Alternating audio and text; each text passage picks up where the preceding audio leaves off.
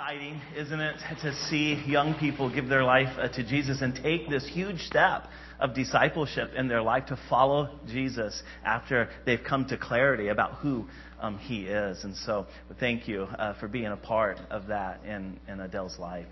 Hey, um, this morning, if I was to tell you that a preacher and a counselor walked into a you thought I was going to say bar, didn't you? That's not what I'm going to say.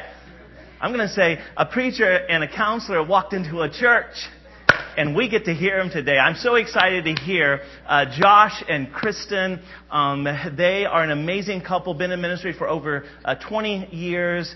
Um, Josh is uh, uh, part of a pastoral staff team uh, down in Missouri, and uh, Kristen teaches. Um, she's a professor of counseling at a university uh, down there, and we are so excited to have them come and share with us this morning. And here's what I want you to know: as they go ahead and come, I want you uh, to know this: that whether you are single as a student or you're single as a college um, student, or you are single as a young adult, or you know you're in the middle ages in your young adult, or you've been married for 30 plus years. We're going to hear some principles today because they're coming from God's Word that you, each one of us, no matter where we are in our stage of life, that we can walk away with. And that's been our prayer. We've been praying for this team and we've been praying that we're all going to be able to walk away and start our year 2023 out in a great way. So let's give them a warm welcome. Thank you guys so much. It's always so exciting to be back here. I know there's more new faces than old faces now as I look out, but um, for those of you that have been around a really long time, you hopefully will remember us. Just to put it in perspective, I was baptized around age 10 or 11, so that would have been 30 years ago. And we got married in June. It'll be 22 years ago, right here in this very spot. So um, we are so grateful for the foundation that this church has laid in our lives, and we're always honored and excited to come back and get to speak with you. So Thank you for that, and thank you to Rick. Um, okay, so diving in, our uh, title here is a roadmap for relationships. I don't know if you guys remember these at all. I had to borrow this from my father-in-law, who actually that's really our claim to fame is uh, I, I'm Stan Kincevich's daughter-in-law. So actually, he just says my daughter and my son, which gets a little awkward. But anyway, so um, this, you know, we used to have to do that. I don't know how we drove while looking at this. I'm not really sure.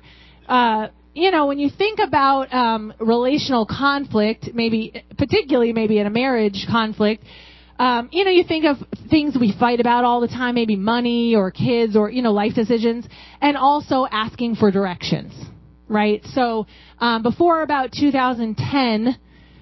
Uh, we had to stop and ask for directions sometimes, or maybe not, and try to find our way. Um, now we have GPS, and even that you you can't just like blindly follow those instructions. That can go wrong sometimes. Josh, I think you have a good story about that. Yeah, one about eight nine years ago, we were uh, we had a really good friend named Frank who passed away, and his whole family was from Long Island, and so uh, he, they were having a memorial service for him. It was on a Saturday, so we were going to blitz down there. Uh, it was about five hours. I was living just north of Boston, and uh, we were going to blitz down there. Uh, I was going to lead the memorial service, and then we had to uh, get back up uh, to Boston for church the next morning because a couple of the people in the car with me were on the worship team. I was one of the pastors, uh, so we we had to get uh, back really, really quickly. And so the memorial service was beautiful. And then uh, we got in the car. I plugged in the address for home, and I started following the address. Uh, or the, the directions the GPS was giving me, and uh, you know we're going along half an hour, 45 minutes later, and you know you know the computer voice, the like in 3.6, uh, you know that came ac- across the speakers, and it said in 3.6 six miles, board the ferry. But it was 9:30 at night. There's no ferry at 9:30 at night. Uh, and so we had been going 45 minutes the wrong direction on Long Island to get to the ferry because you can't just follow the GPS. You actually have to know where you're going. Yeah, so that's, I mean, there's a lot of, we had to sift through all the GPS gone wrong stories, but that was a personal many. one. But um, yeah, so really, as we as we speak today, we're trying to think about this idea that if we're using a map, if we're using GPS, it still takes work to follow the directions and find our way. And really, the same is true of the Christian life. God has given us this roadmap called the Bible, and wouldn't it be nice if God just kind of like set a direction and that was just what we did next. And then he you know and maybe even gave us a heads up in 3.6 miles. And in three months you will need to turn left you know that kind of thing. Um, but it actually just isn't that easy and it takes work. And so um, faith is not a self-driving car and even the ones that we have of self-driving cars are not really um, working too well yet. So um, you know we have to not only read the bible but actually apply it, understand it, continue a, a lifelong journey of um, living it out. And so we hope to dive into that. So our main question here, um, did you hit it? Okay, is um, how can we live in the kingdom of God here and now? And so when you think about this idea of faith, right, and we think about eternal life, we just heard that in the baptism are we already on that journey or is that something we're just waiting for? Like we're just on pause until we die and then have eternal life. I never thought that made sense because we have life right now and so if it's eternal it just means I'm to just keep going. Change of address, right? That's I've heard some people say it that way. And so particularly in our friendships and in our marriages, in our relationships, as we live this out, is it possible for us to live in the kingdom of God here and now? Do we have to wait for eternity for things to kind of work themselves out? Or might we actually bring the kingdom of God into our relationships kind of with this roadmap that we're going to look at um, today? And so, Josh, I'm going to turn it over to you and I'll do this slide. Yeah, and as we think about relationships as one of the areas in which this roadmap helps us move forward in our relationship with God, one of the places where the eternal life gets to be lived out. One of the greatest quotes I have heard, I heard it just earlier this week, uh, and it it really is a beautiful picture. And it's it's from Curt Thompson, and he said, "Marriage is an art studio." In which we are invited to paint a portrait of Jesus through each of our interactions with one another. I think that is stunning. Every relationship you're in, particularly uh, our marriage relationships, we get to think of them as a studio. And we are partnering together to create something beautiful. As followers of Jesus, we know that thing is a portrait of Jesus for the rest of the world to see. And I love the idea that marriage is this creative joint venture. But you know, I also know that uh, if we mention marriage, uh, there are some folks uh, who have experienced divorce in, in the room uh, who, the moment that word comes up from a, a well, not a pulpit, but a, a very lovely high top table, um, from a high top table in the front of a church, I know that there is an instinct in some people's heart uh, or a magnetic attraction to shame.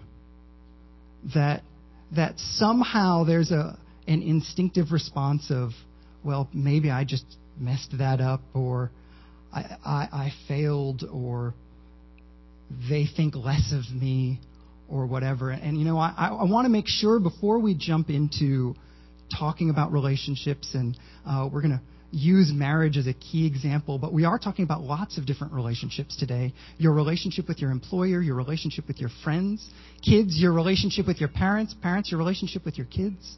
But as we talk about marriage today, please know if you have experienced divorce that it is never the voice of God that brings shame. It is the voice of God that brings love that brings acceptance, that tells you you are desired and valuable. And uh, we just wanted to make sure we had said that uh, because right now, one of the things I know, and, and you could feel it in worship, is that God loves every single person in this room deeply and passionately. He knows exactly where you're at, and He is so excited to be in relationship with you. Yeah, and we're going to spend um, quite a bit of time. I can uh, do that in a second. We're going to spend quite a bit of time uh, in First John four and a few other scriptures, and um, really, it, it's as we were preparing this, it was striking me that these verses are really not particularly pointed at marriage. We are applying them in, that one way, but really this is about the body of Christ, and really this is about God's love for us and what we do with that. And so, um, no matter what uh, stage of life or season you're in, or what kinds of relationships you have, um, really, uh, genuinely, our heart um, is for you in all of this. And so, we're going to go ahead and read 1 John 4:13 to 5:3 and we've got like all of our electronic things going on here. So I'm going to go ahead and read this, and we're going to kind of pause in between. So um, feel free to turn, and you'll just kind of pause. I believe this is the New International Version. Um, okay, it says, This is how we know that we live in Him and He in us. He's given us His Spirit. And we've seen and testify that the Father has sent His Son to be the Savior of the world.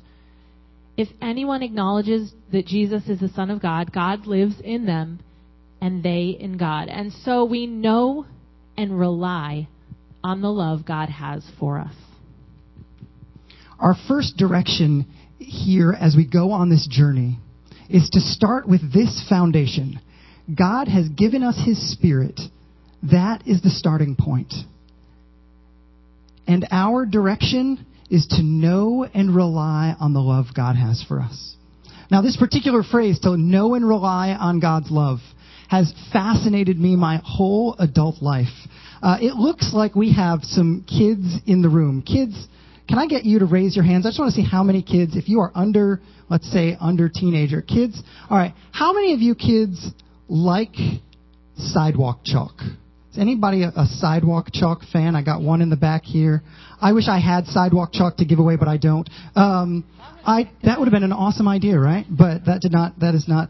But this is so. When I was uh, in college, I actually ran across this verse, and I got so excited about it that I took with some friends of mine a giant box of sidewalk chalk, and I went and we wrote these words, know and rely, all over our college campus.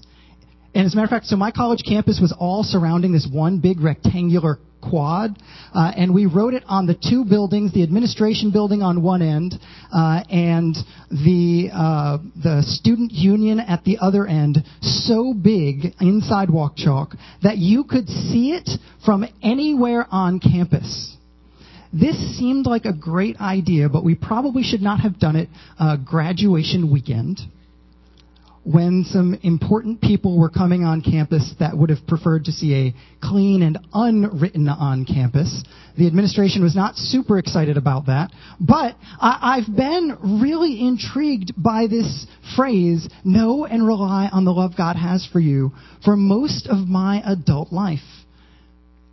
And I think sometimes when you're reading the Bible and a phrase just hits you like that, that might be the Holy Spirit just nudging you to pay attention. And in this situation, I really have wrestled with what does it mean to know and rely?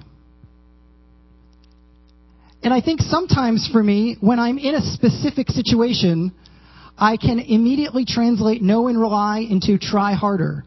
I am by nature, especially when we're going out the door, a very impatient person. I want to be out the door uh, the second I say "Let's go." I see my daughter in the back nodding. Um, she's going to shout a full amen in be a second. Like raising her hands. Uh, in, in, acknowledgement of this point. This is this is genuinely something that's hard for me, and so uh, I can be an impatient person. And uh, I think we can often think of knowing and relying on God immediately we can translate into, you know what, I just have to try harder and be a better person.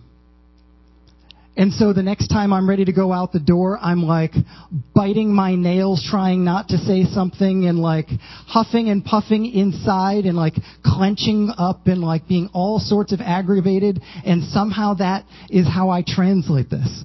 Let me just, I gotta just try harder. And yet I think I think that the words know and rely on the love of God, to rely on the Holy Spirit is something far more pervasive in our lives, and honestly, something far more freeing. More and more, when I think about this phrase, know and rely on the love God has for us, I find myself thinking about something uh, that's called uh, healthy, secure attachment.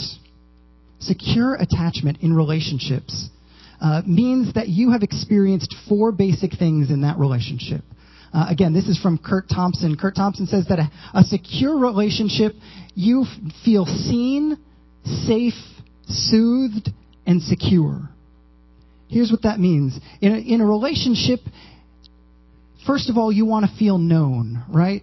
You want the person you're relating to to get where you're coming from, to understand you. And then you want to feel okay. It's okay to be coming from where you're coming from. That's the safe part. The other part of being safe in a relationship is that you can bring out the junk, not just the good stuff. You know, the first date of a relationship, you don't let all your gunk spill out, right?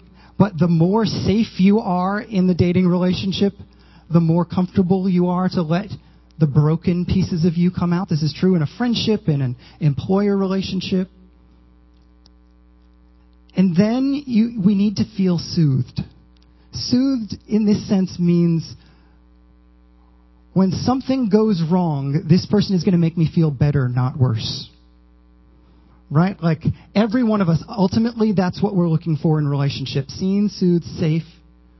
Seen, soothed, safe, and secure. Um, and the final one, the idea of being secure, is that we have a, safe base from which to venture out in. If you know someone is going to help you feel seen, safe, and soothed, it's a whole lot easier to take a risk. Because if you fail, you can go back and they'll love you anyway. And I think when we're talking about knowing and relying on the love God has for us, we're not saying, let me try harder in this individual moment. Instead, we are making that the relationship in which we seek to be seen, soothed, safe, and secure. So that we can take risks, so that we can feel less pressure in other relational moments. So that's really when we think about known, known, knowing and relying on the love God has for us. Think about a, a secure attachment to God. But let's keep reading. Yeah, I just want to add to that. First of all, we keep saying Curt Thompson. He's a Christian neuroscientist. Um, wrote a book called Anatomy of the Soul, and actually a new one that just came out that I don't remember the name of. But the that, the, anat the something of desire, soul Anatomy, of desire, soul of desire. Soul of okay. desire. Anyway, Curt Thompson with a C. So look that up. But um, also just the idea of God being the foundational relationship, and that you know when we think of attachment like parental relationships and things like that, that you know often we're looking whether we're married or not, we're looking to a marital or intimate relationship to be the thing that fulfills us, to be the thing that's going to change us, you know. Um, I don't know honestly which that where that happens more. When you're single, maybe if you want to be married, or if you're in a marriage, wanting the other person to be more for you, or something like that. But this idea that God is the foundation from which we get relational satisfaction, from which everything else flows. I think that's that's so great. Go ahead. Uh, yeah, no, that's good. And I think this is true in friendships as well. I think sometimes we put too much on our friendships, looking for too much, and they become unhealthy if we don't have all of this from God. Which is why uh, this next verse, if you can hit the clicker, uh, you know, if you think about this idea of secure attachment and listen to for that idea here, God is love. Whoever lives in love lives in God, and God in them. This is how love is made complete among us, so that we will have confidence on the day of judgment. In this world, we are like Jesus. There is no fear in love, but perfect love drives out fear because fear has to do with punishment. The one who fears is not made perfect in love. I feel like we could just stay on that all Let's day just sit long. right there. the, the idea that perfect love, which we know is what they're describing is God's love for us, is what drives out fear. Um, and the fact that when we know God, we are in a gradual process of healing, that He's healing our fears. And so there's this kind of invitation um, to examine our fears. So here in this pa- this part of the passage, we see that you know God is love. He is the definition of love. You look up love in the dictionary, and there's Jesus' picture, right? Um, and so the idea that in that God is attentive to our fears. And um, you know, often in relationships, fear gets in the way. It's it's kind of an emotional blocker that stops us from being able to fully engage in relationship. I can only be vulnerable to the extent that I'm not afraid you're going to hurt me, maybe like the last person did, right? Again, true in marriage, true in friendships, true in the body of Christ. There are a lot of people who've been hurt in church relationships, and it really messes up their relationship with God. And so, um, in this, what we do is we start trying to cope in some different ways. Sometimes we see this in a marriage relationship where maybe the kids become the distraction or the, the thing to focus on. And so you don't actually have a relationship with each other. You kind of are just, you know, um, spinning around your kids in order to kind of not have to deal with the underlying stuff that's there for you. Um, or again, maybe there's friendships that have hurt you or the body of Christ that's hurt you. And so there's all these kind of guardrails up to say, I only can get so close to you.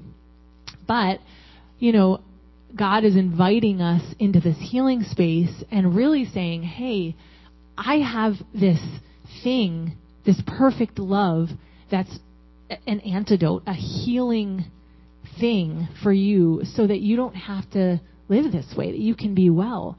Um, and so it's an invitation, again, not a try harder, but a there's more for you. There's there's a freedom for you. Um, and as a licensed counselor, I do always kind of encourage people, you know, this isn't something we have to just do. Sometimes we just feel like we can, you know, we're just going to sit in our prayer closet and just, you know, hang on until this healing pops up. I, I fully believe in God using people, including counselors, to be an agent of change in our lives. And so sometimes we also need that. Um, but I would invite us to think about, okay, what are the fears that are in my way that I am not fully able to engage in the relationships that I'm in because uh, I'm I'm maybe afraid of getting hurt again or something else happening. So let's keep reading, um, and we'll keep going in this passage. Oh, I'm reading this one. Okay, I thought I was tossing that to you. All right, so here we go. Let's keep going. We love because He first loved us. Whoever claims to love God yet hates a brother or sister is a liar. For whoever does not love their brother and sister whom they have seen can't love God whom they have not seen. And He's given us this command. Anyone who loves God must also love their brother and sister. I quote this to my kids all the time, so you better be amening back there. Everyone who believes that Jesus is the Christ is born of God, and everyone who loves a father loves his child as well. And we keep going here. This is how we know that we love the children of God by loving God and carrying out his commands. In fact, this is love for God, to keep his commands. I wanted to also point out in John 14:15, Jesus said, "If you love me, keep my commands." And so I also wanted to point out Matthew 22, 36 to 39, where people asked Jesus, Teacher, what is the greatest commandment in the law? And Jesus replied, Love the Lord your God with all your heart and with all your soul, with all your mind. I spoke on that a couple years ago when I was here. And the, this is the first and greatest commandment, and the second is like it love your neighbor as yourself. So we see this like circle where if you love me, you'll keep my commands. What are your commands? To love me and love your neighbor. Okay, how do I do that? Well, by keeping my commands, right? It, there's just this constant circle of get filled up by my love, love me, love your neighbor, get filled up, you know, and so we never kind of leave that. And so, Josh, I'll, I'll toss it over to you.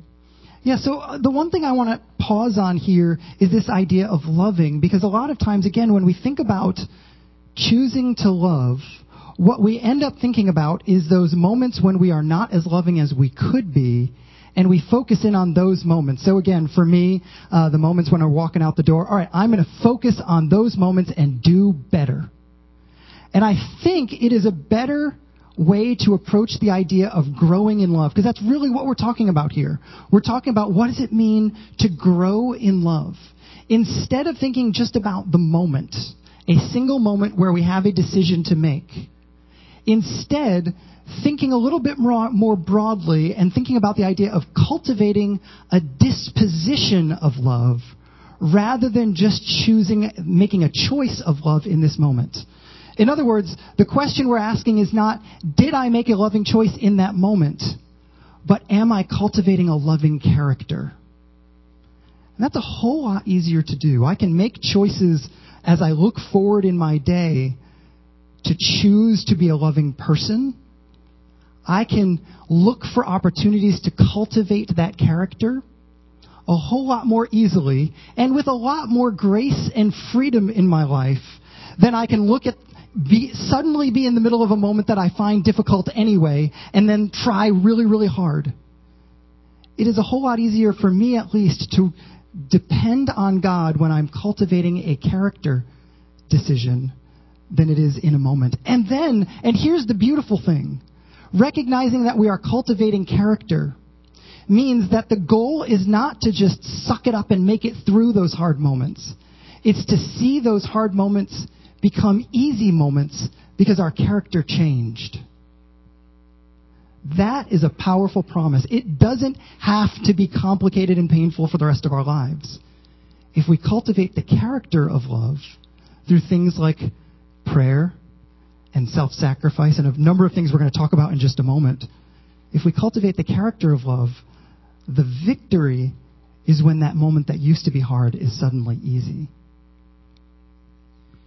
Yeah, you know, one thing I've noticed is that um, there are moments when we lose some of our kind of inhibition. Uh, we lived with an elderly woman and we saw that, um, you know, the things that were really going on in her mind she blurted out when she was older, and I suspect if I had known her when she was younger, she might not have. She might have held back on some of those things, right? When you're tired, right? That's the moment where it's like, ah, here's what I really think of you, you know, right? And so when we're cultivating this disposition or this character of love, imitating God in that way, then this is the moment we have when when we have uh, full control of all of our faculties, right? When when we um, don't have as much of that kind of filter what's going to come out.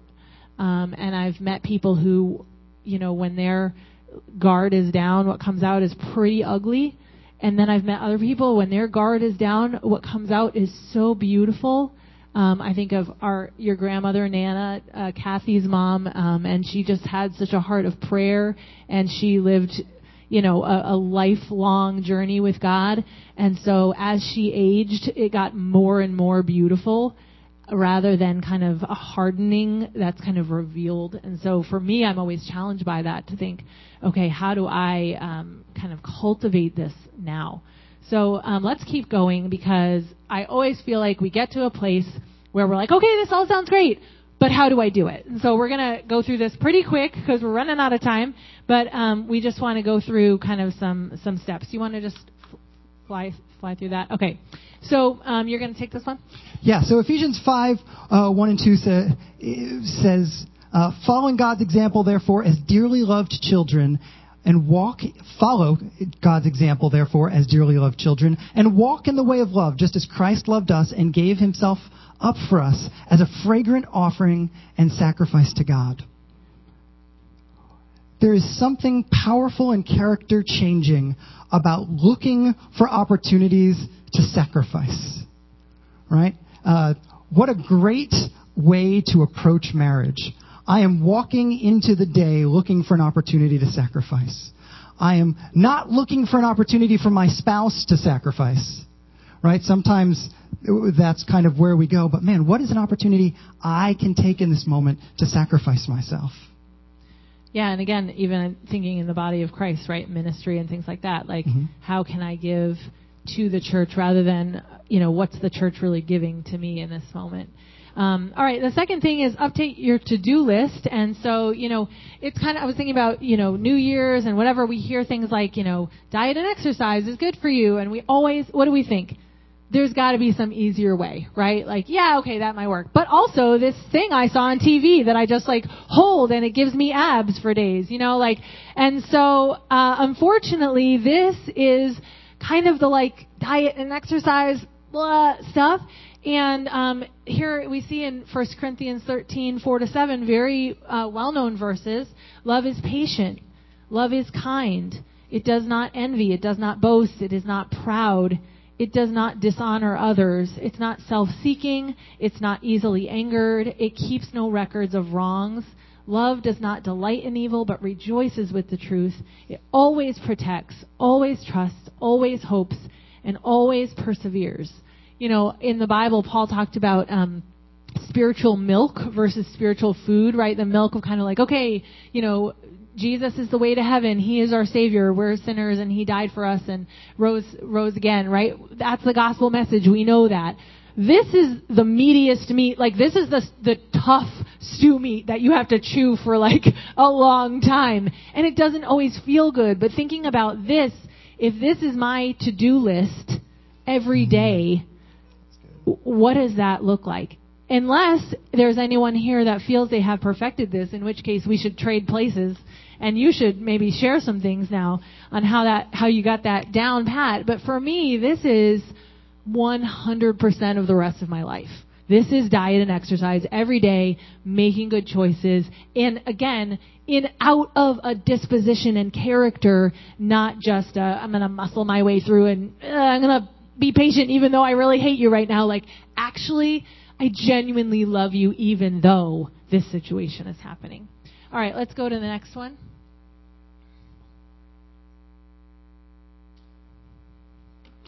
And then this third thing is simply to serve one another. Galatians 5:13 says, "You, my brothers and sisters, were called to be free, but do not use your freedom to indulge the, the flesh. Rather, serve one another humbly in love." You know, it's so easy to think of indulging the flesh as doing all those obvious sins. It's easy to think of it as, uh, you know, taking a drink when you shouldn't, doing drugs, whatever. Uh, Anything anyone else. Yes, exactly. Would, would Anything do. anybody else would do.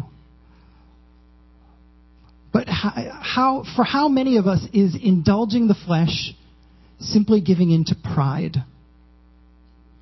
For how many of us is giving, indulging the flesh, choosing myself in a relationship rather than my spouse? Giving into the flesh is so much more subtle Whereas serving and freely giving to the other person, again, this is a, a character we can cultivate. Uh, you know, and, and the, the thing, the word that in here caught me as we were reading this earlier was that the word humbly. What does it mean to bring my vulnerable self to this? You know, one of the things I have at least learned in marriage is that if I assume I know how my wife wants to be served, or if I serve her the way I want to serve, I want to be served, it will not be helpful. It will not be meaningful to her. And there has to be a, a conversation. I have to come humbly enough to say, I don't even know. I, I don't really know what you want. Can you help me understand better? And that takes a level of vulnerability. I want to come in my relationship all put together and feeling good and feeling like I've got everything taken care of. I don't want to come and say, Kristen, you know, I want to ask you about something, but it makes me nervous. It makes me feel insecure. It makes me feel uncomfortable. But I'm going to ask you anyway, how do you need to be served? Um, that is a humble way of approaching serving that starts with conversation, and that forces us to face our fears in a lot of areas of our lives. Yeah. All right. So, um, oh, did we have one more? Serve one another. Okay, we had one more verse on serve one another. Oh yeah, this is just too. I know we're running low on time here. We're past time, but this is too good to skip. I just want to. I mean, Jesus, right? You can't be like, oh, we don't have time for Jesus, so we're just going to move on. Like, so okay, let's pause here. John 13, 3 through 5, Jesus knew that the Father had put all things under his power and that he had come from God and was returning to God. So he got up from the meal, took off his outer clothing, and wrapped a towel around his waist. And after that, he poured water into a basin and began to wash his disciples' feet, drying them with the towel that was wrapped around him. And I've really never noticed about these verses until reading it this time um, that he, Jesus washing the disciples' feet was a direct response to realizing his own power. And that's often not how we respond. When we figure out we have the power, we have the upper hand, kneeling down, becoming a servant is not often our response. Lording it over the other person, holding on to that for ammo later, right? That's that's what we do. And so, just a powerful example. But we're gonna um, just end there and just think about this idea that our kingdom destination is really your house, our house today. And what would it look like if all of us did this individually, collectively? The power of the Spirit of God just emanating love throughout this body, throughout each household represented here. It's really overwhelming to think about that, and, and to me, that's that's our lifelong calling. So Yeah. we're going to turn that back over to Pastor Rick. Thank you so much for letting us Don't share.